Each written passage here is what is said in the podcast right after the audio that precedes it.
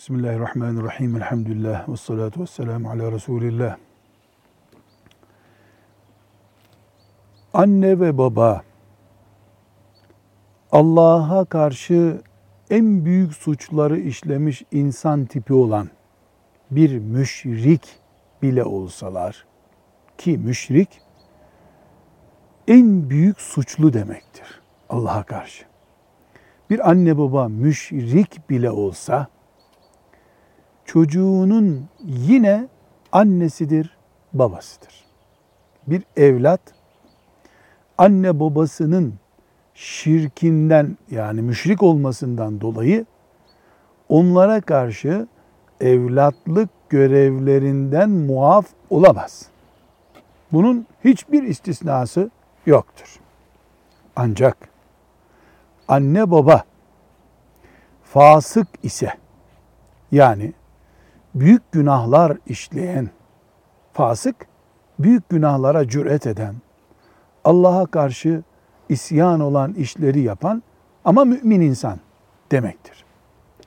Böyle bir anne baba fasıklığına yani işlediği günahlara çocuğunu da alet etmek istiyorsa mesela kendisi tesettürlü olmayan açık gezen bir anne kızının da açık gezmesini istiyorsa veya oğlunun alkollü sofralara oturmasını bir baba emrediyorsa veya baba namaza gitme, çalış gibi bir baskı diretiyorsa yani anne baba kendi annelikleri babalıklarını kullanıp çocuklarını Allah'a karşı asi yapmak istiyorlarsa böyle bir hakları yoktur.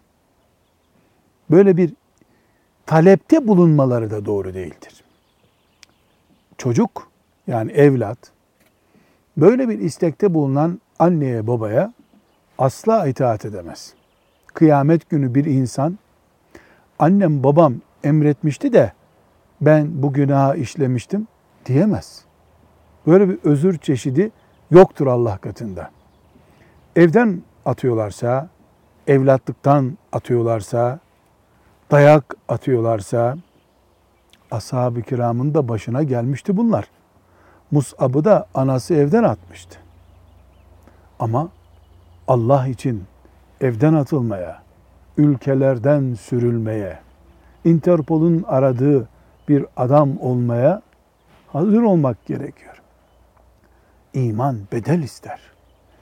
Bütün bunları yani anne baba Allah'ın karşısında asi olmayı istediği zamanki durumda evlat asla itaat etmeyecek.